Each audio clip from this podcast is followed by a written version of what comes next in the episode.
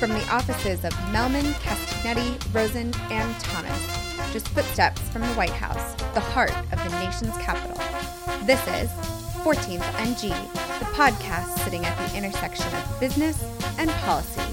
Here's your host, CR Wooters. Welcome to 14th and G, the podcast sitting at the intersection of business and policy. This week we got our buddies David Castagnetti and Bruce Mehlman back, talking the politics of the president, talking po- politics of Democratic presidential elections, and we'll take a look at the future. Okay, here's our pals, David Castagnetti and Bruce Mehlman.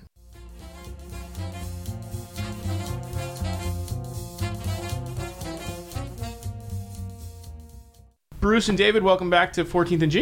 Thank Thanks, you, CR. All right, so uh, we're notionally here to talk about our uh, deck that just came out, um, but I got to hit on some hot topics first. So uh, this week, as we're recording this, everything in the news is about Trump's tweets and racism, and um, you know, there's a vote on the House floor last night condemning the president. Um, where are we with that, and and kind of what's that say about the planet? Where are we? That is a great question, CR. It, you know, it is getting crazy, right? I mean, it is completely a racist tweet. And to Mrs. Pelosi's credit, she's standing up for members of her caucus and to do what's right here. And having that vote on the floor yesterday was really a big deal. And it, you know, it, it is just a really bad thing that's going on. It's it's awful. Well, look, not to defend the indefensible. Uh, And my point is not to make you defend that, by the way. No worries. Although, look, I, I, I, uh, it's not something I think should have been said that I uh, that I would have said. Uh, for me, the question was, and I get there's clearly a base strat- rallying strategy. That's what the the campaign's going to do. It's kind of what it did in 2016. The one thing I don't get is the timing. I mean, the weekend from Peggy Noonan to Maureen Dowd was all about Dems shooting Dems. You had the so-called squad, the very left wing of the left wing, attacking Nancy Pelosi, implying mm-hmm. she's racist, and th- then they defended by saying she's not racist. She's probably just too old to appreciate it. That's the Dems shooting the Dems. Politics 101 is stay out of the way Yep. and let them go after each other. So why the president? Decided to make it about him and to allow the Dem civil war to take a, a pause is inconceivable to me. It's kind of what Brit Hume said too. I I will say it's discouraging on many levels, but mostly just as like a human being. Like, what are we doing here? Where are we? All right, I'm gonna, I'm gonna. There's no segue out of that, so we're just gonna wander out of it. Another big story from this week is uh, political money race. Um, uh, Dems, uh, in particular, had to re- report their first, their, their last quarters uh, uh, raised. I guess it's the second quarter. There was a lot of winners and losers. Um, um, what's your take on that? Yeah, I- I mean, certainly in terms of the winners on the Democratic side, certainly uh, Vice President Biden had a pretty good take. Uh, Elizabeth Warren had a great take.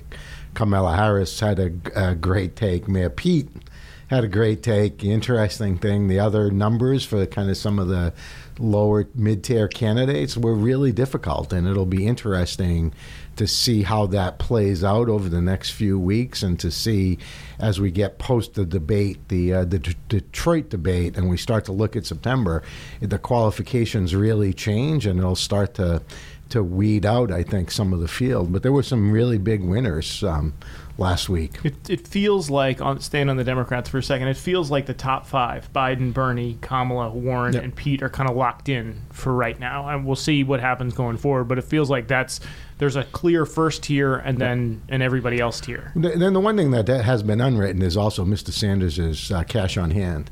When you look at his cash on hand compared to his competitors, he's in pretty good shape in terms of resources. He didn't have as great a quarter as the others did, but he has the resources in hand. So he's certainly going to be around for a while. And it's fun to see the fundraising juggernaut powerhouse that is the socialist in the race.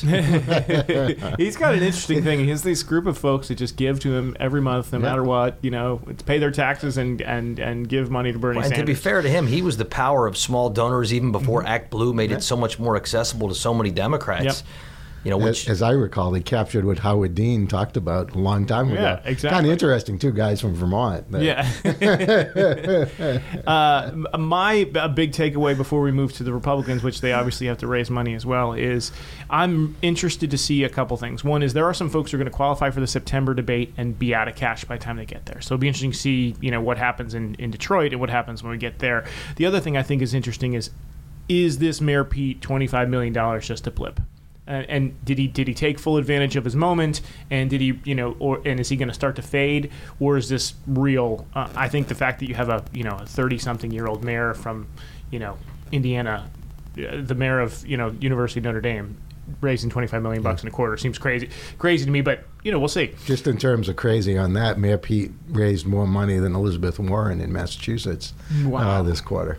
Well, look, I, I'm not actually all that surprised by it. I mean, first of all, he's the youngest guy in the race. The, It's a party in, in search of youth, given how old so many of their folks are. Number two, one.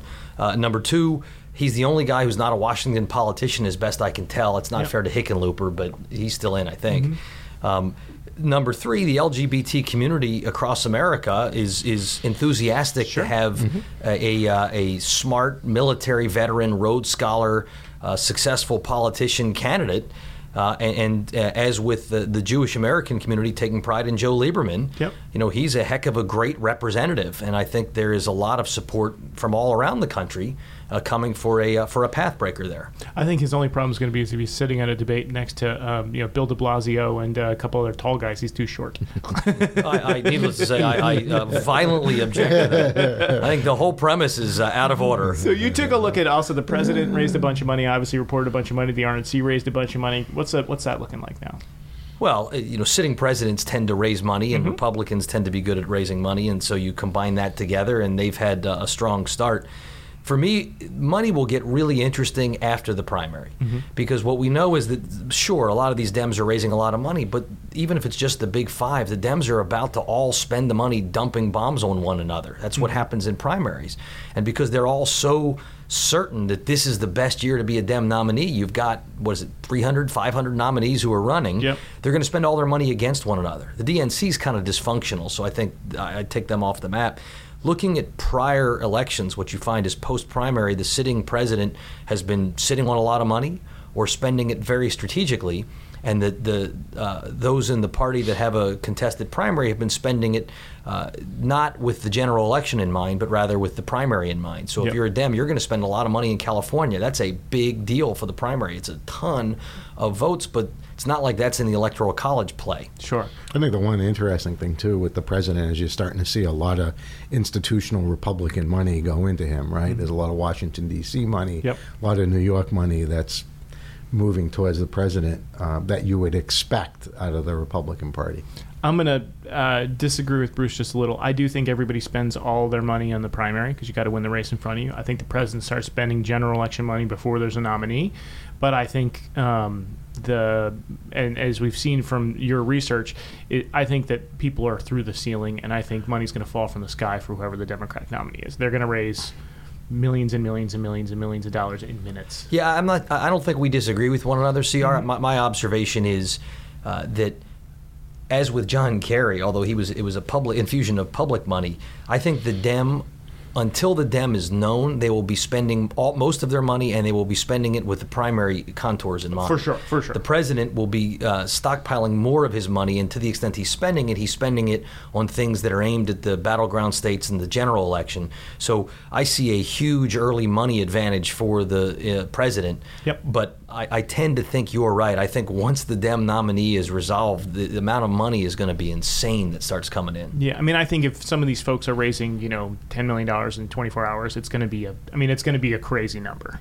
Um, you mentioned um, just a couple things from the deck. Um, you mentioned um, I was interested in your view of the time in Washington, just because Biden's number sticks out so much. What's your What's your kind of point and thoughts on that?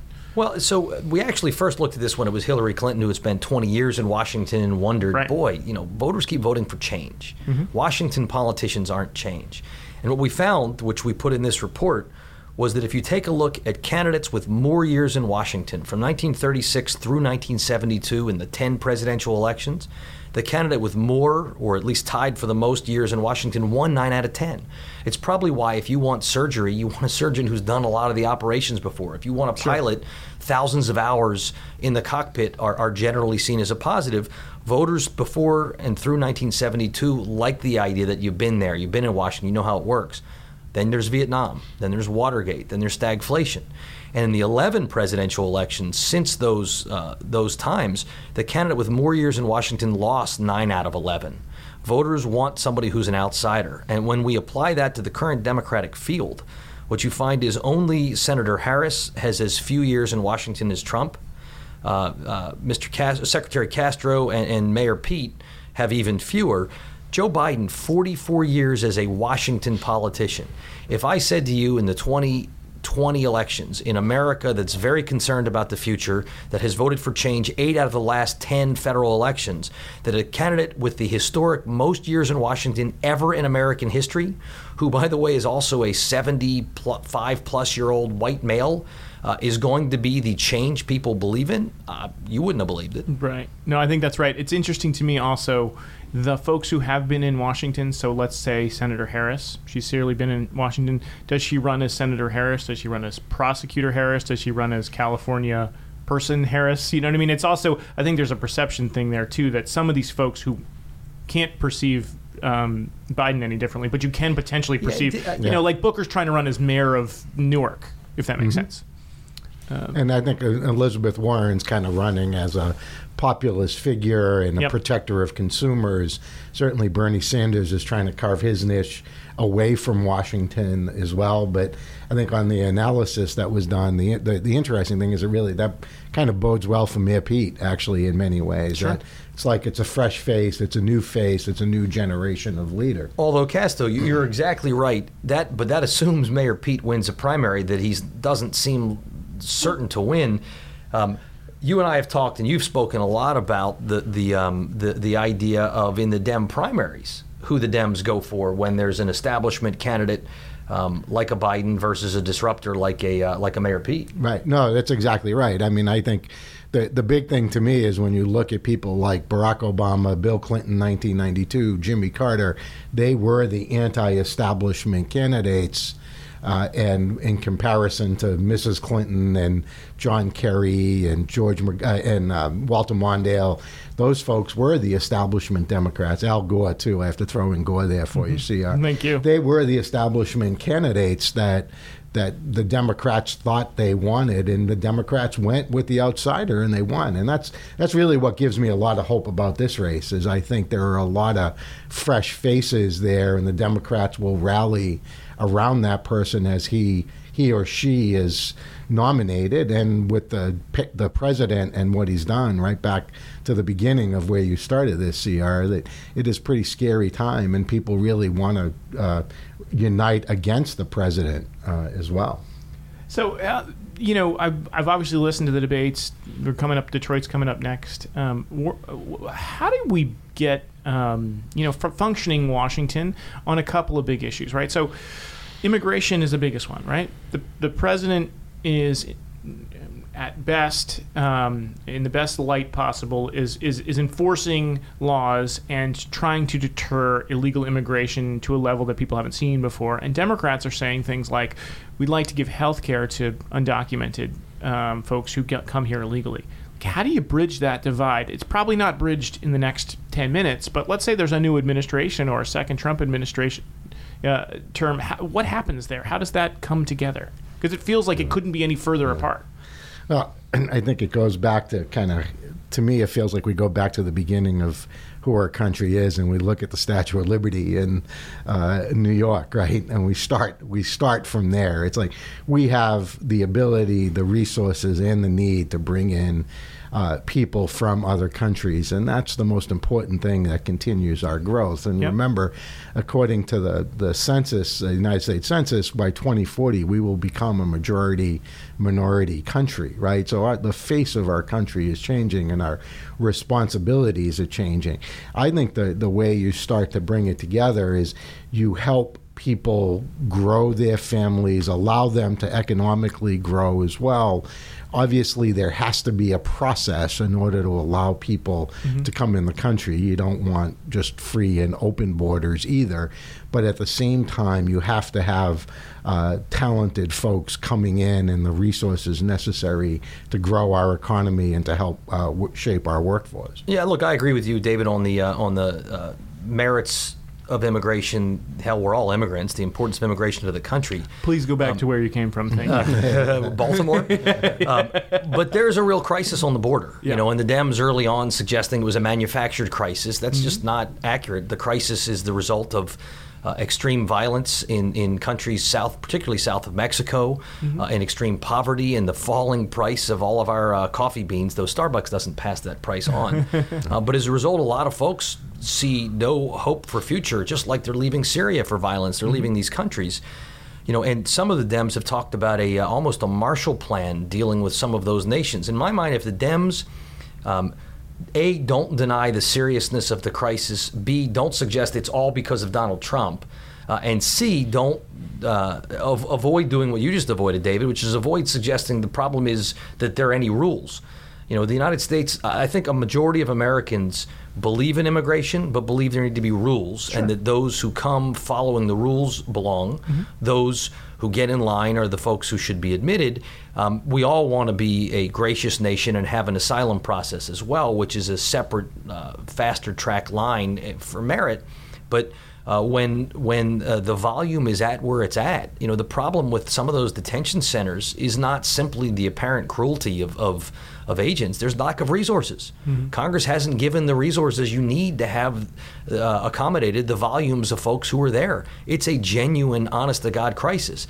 It would be helpful if the president didn't uh, tweet or otherwise turn it into a uh, you know almost a, a poll based upon what you think of people who are different from you. Yep. But the substance of the crisis is real. Well, I think that that's the point, though, Bruce, is that the president makes this an us against them question instead of an embracing question of how do we work the process as well. It it fuels the anger on both sides, and that's you know that's not right and not fair at the same time. You mentioned, uh, uh, I think this is all ends up being political as well, because you mentioned a thing before that we're going to be at some point in time be a in the not too distant future we're going to be a min- minority majority uh, country, and I think the president's just trying to hang on to the, to win that before it before it switches. Um, Bruce, let's take a turn to the economy. You did some, you took a look at um, you know basically what the economy looks like now and what's that mean going forward. Um, we obviously have a roaring economy now by matrix that uh, you know we used to use or, or currently use.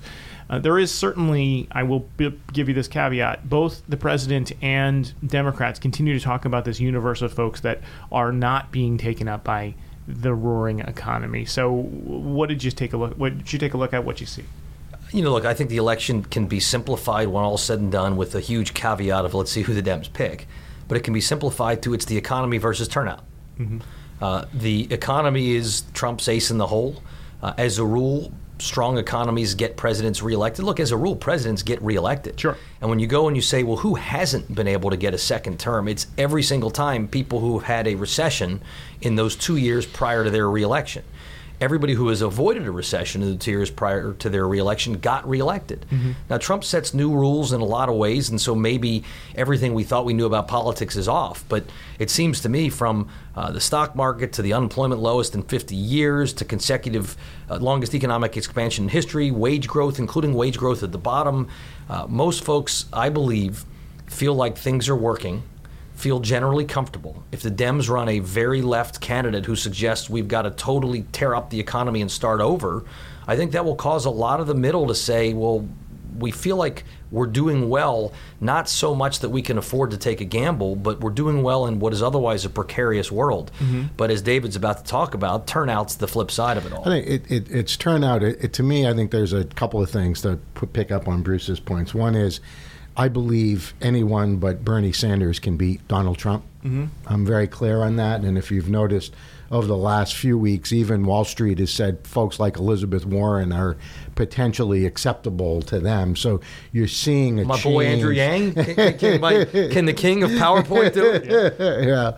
Let's talk about the top five. All How's right. that? Well, you said anybody. Anybody but Bernie. Um, The, the, the other thing I think to, to, to pay attention to, and the, the piece I think on the economy, I agree with Bruce.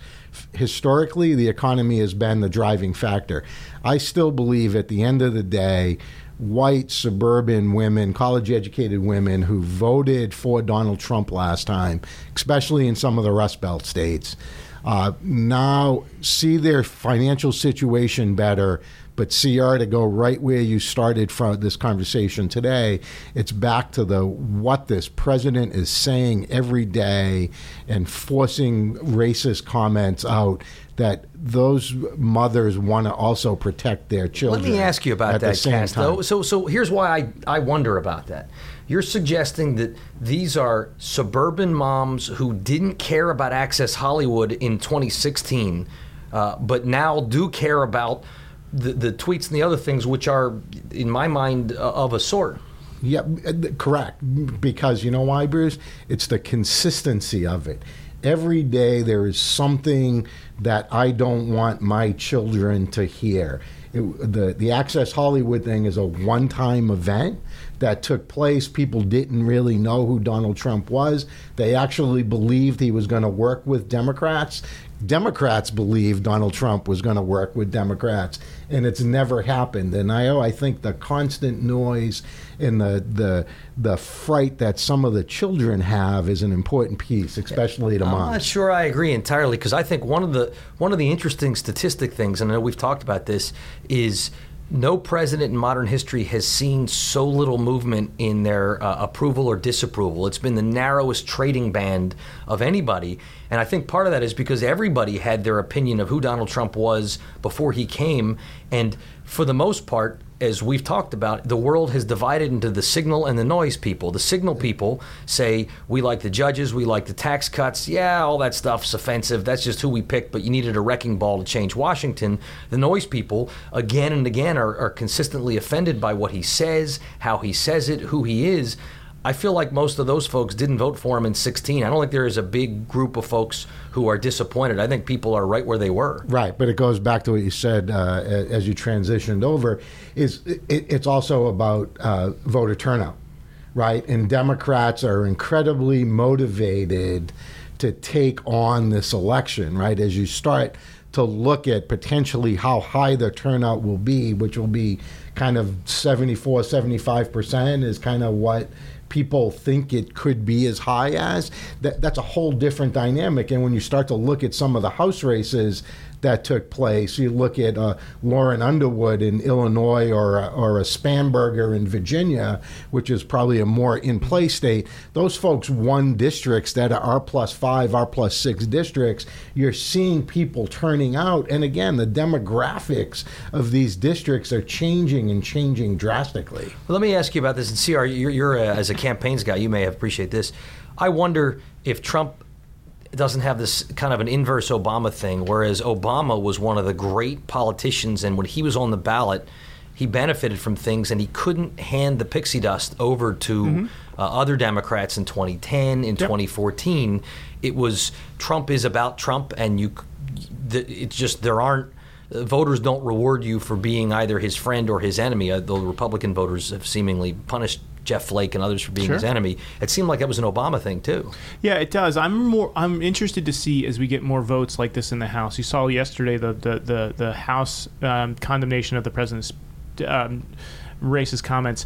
There were four Republicans and one former Republican who's now an independent who voted against him. They have started to make a calculation that either we just can't deal with this anymore, or B, um, people w- that we represent expect us to you know disagree with him when there are things to be disagreeable. It'll be interesting to see that crowd because I think that's like a, a little bit of a, a of a canary in the coal mine to, to say like, are, is there a place where Republicans can be different than Trump, or are they all have to be Trump? And if they have to be Trump, that's not going to be great for somebody like Cory Gardner in the Senate. I, I, I, but I but I think to me as I look at races, it's all about increasing your base turnout Yeah. now, right? The middle is just not Doesn't as exist. important. The technology has allowed us to identify Mm-hmm. where you're going to lean, whether you're leaning more Democrat Yeah. or Republican. So it's expanding that base, and both sides are kind of doubling down a little bit Yeah, that. It it's is not even new Base though, politics. right? I mean, Bill Clinton. You take a look at the Monica Lewinsky episode, and, and what all of my Democratic friends said then is, yes, it's wrong.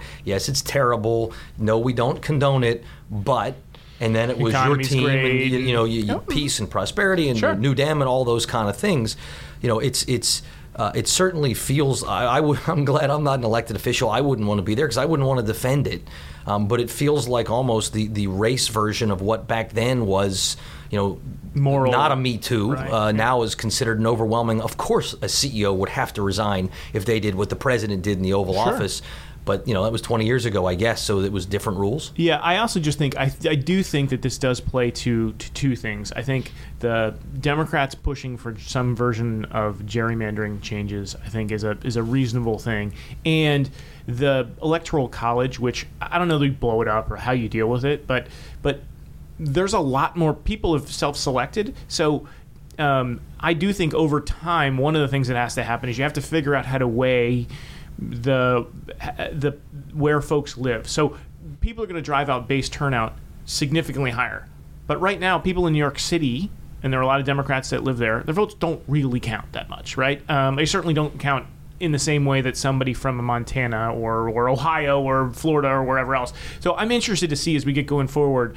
As this becomes, as we continue down the road of what is now third or fourth or fifth election that's just base turnout and has nothing to do with convincing anybody about anything, there's going to have to be some structural changes because you could event, you could you could see a scenario where the president wins the electoral vote, gets reelected, and loses the popular vote by a pretty wide margin again. Yeah, but uh, but on the other side of it, CR, just to kind of play that out, there are potentially other new places where Democrats can play, right? Atlanta, Georgia. If you want to mm-hmm. expand the Democratic base, mm-hmm. that becomes really important. Phoenix, Arizona, Tucson, mm-hmm. right? You, you're starting to see some different states that potentially the Democrats would play in. It's not necessarily a Rust Belt only strategy that the Democrats are going to have to play, and they're going to have to figure out how to move into new places to create some new dynamics that take place politically if you're going to continue to expand the truly expand the Democratic base. This Well, is it- this is the idea of taking Ohio off the map and taking those Right. resources and putting them someplace else, Right. which I actually agree with. the Rust Belt to Sun Belt transition is what a lot of folks are seeing. Yeah. But it's also CR. So electoral college changes is a constitutional amendment Mm-hmm. requirement. That's tough, but it's a little bit why we in in, in our uh, in our uh, tongue-in-cheek named woke apocalypse scenario uh, think the Dems next time they have the House, the Senate, and the White House nuke the filibuster. You got to get rid of it.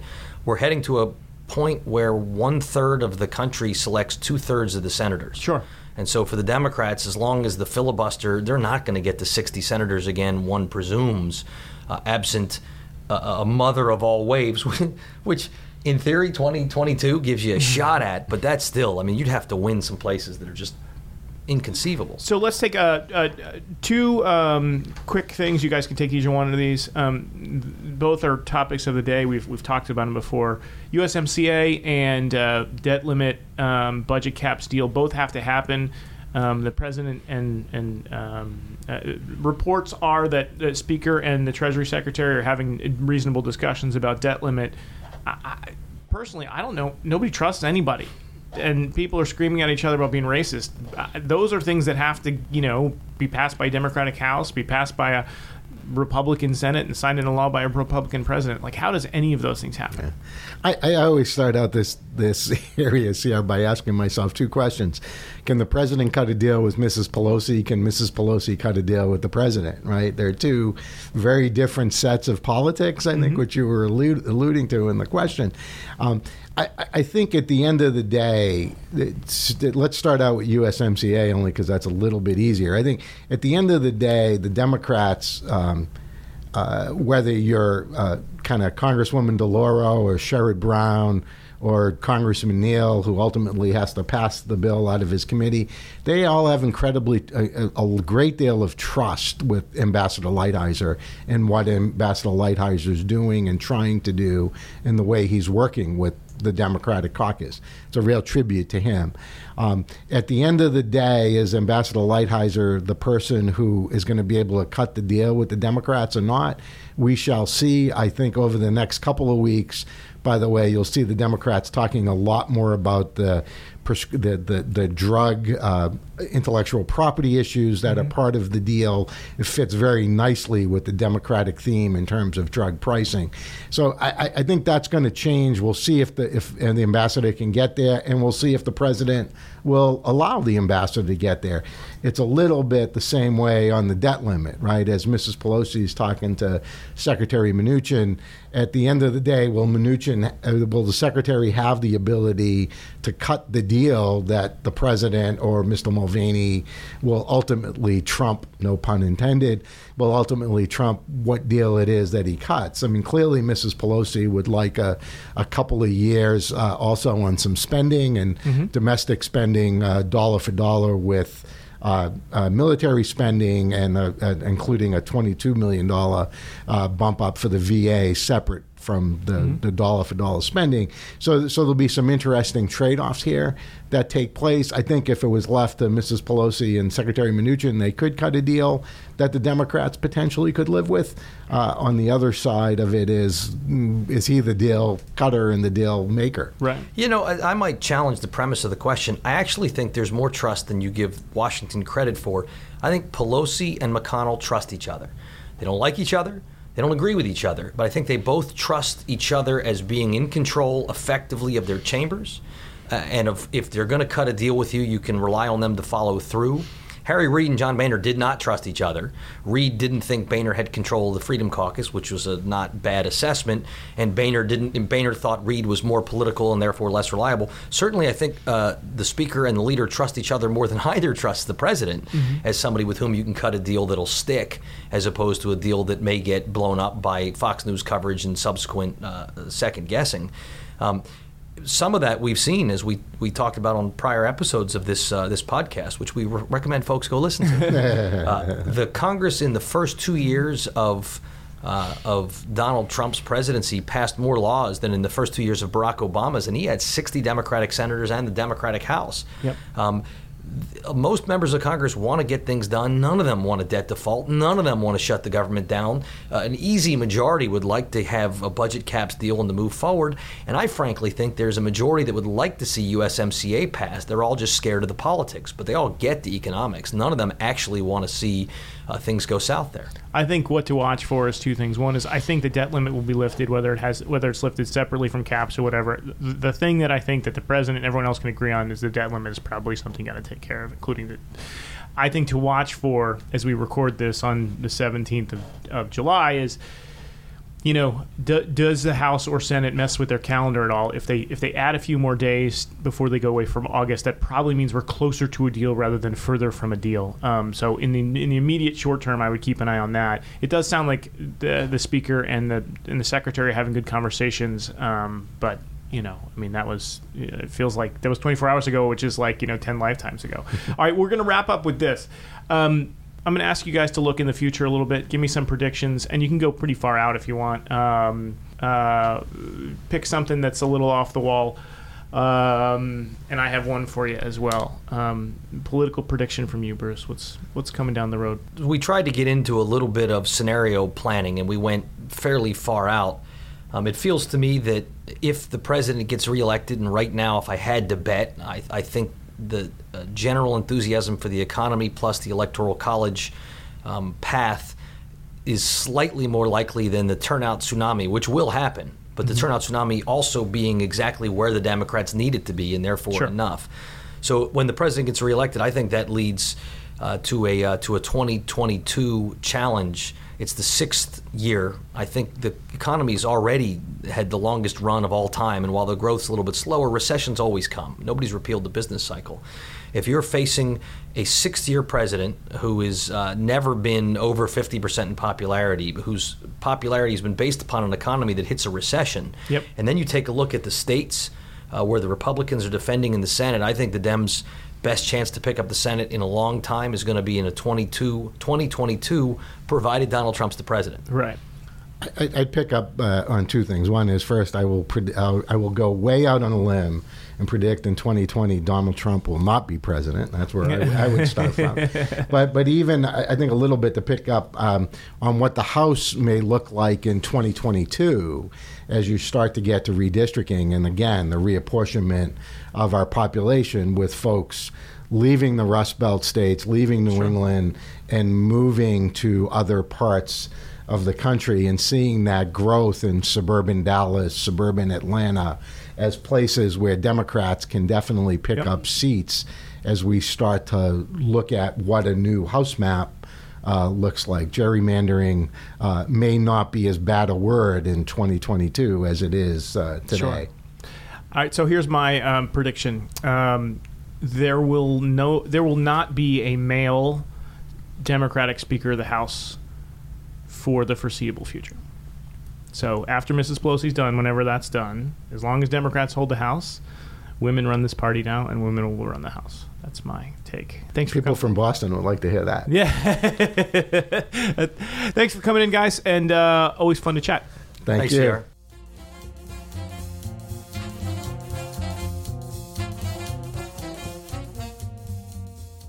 as usual, always fun to have the the bosses in here. Um, if you're looking for me, my email address is wooters at mc-dc.com. And until next time, we'll be sitting right here at 14th and G.